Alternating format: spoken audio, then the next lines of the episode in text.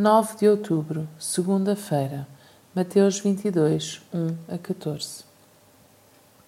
Mais uma vez, Jesus se serviu de parábolas para lhes dizer: O reino dos céus é semelhante a um rei que preparou uma festa de casamento para o seu filho. Mandou os criados chamar as pessoas que tinha convidado para o casamento, mas esses convidados não quiseram ir. Então o rei enviou outros criados com esta recomendação Digam aos convidados: olhem que um banquete já está pronto. Já mandei abater dois bois e as reses gordas. Está tudo preparado. Venham para a festa.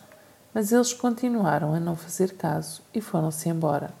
Um para a sua fazenda, outro para o seu negócio, e os restantes agarraram os criados, bateram-lhes e mataram-nos. O rei ficou furioso mandou as suas tropas com ordem de matar aqueles assassinos e de lhes incendiar a cidade. Depois disso, o rei disse aos criados: A festa do casamento está pronta, mas os convidados não eram dignos. Vão, portanto, pelas ruas e caminhos e convidem para o banquete todos os que encontrarem. Eles saíram pelas ruas e juntaram todos os que conseguiram encontrar, tanto bons como maus. A sala do banquete ficou cheia de gente.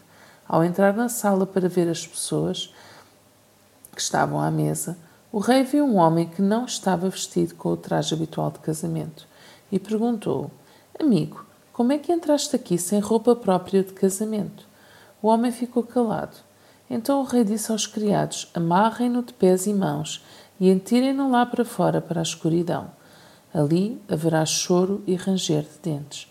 De facto, os convidados são muitos, mas os escolhidos são poucos o enredo e personagens de uma história ou novela que nos é contada do que com a realidade de que fazemos parte.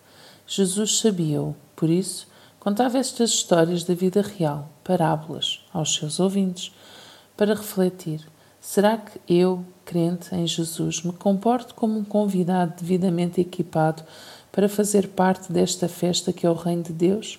O meu testemunho em palavras e ações está de acordo com o que Deus espera de mim? Alguns estão na igreja, visível, sem terem experimentado uma verdadeira conversão. Versículo 14.